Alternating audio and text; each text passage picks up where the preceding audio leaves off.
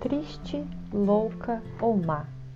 Será qualificada ela, quem recusar seguir receita tal, a receita cultural do marido, da família, cuida, cuida da rotina.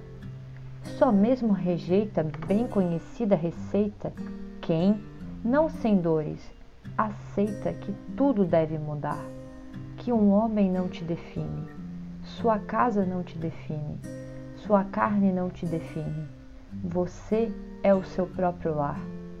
Que um homem não te define, sua casa não te define, sua carne não te define, você é o seu próprio lar.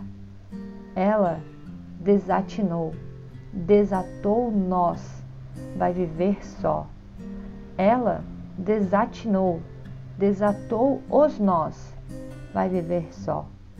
Eu não me vejo na palavra fêmea, alvo de caça, conformada, vítima. Prefiro queimar o mapa, traçar de novo a estrada, ver cores nas cinzas e a vida reinventar. Pois um homem não me define, a minha casa não me define a minha carne não me define. Eu sou meu próprio lar.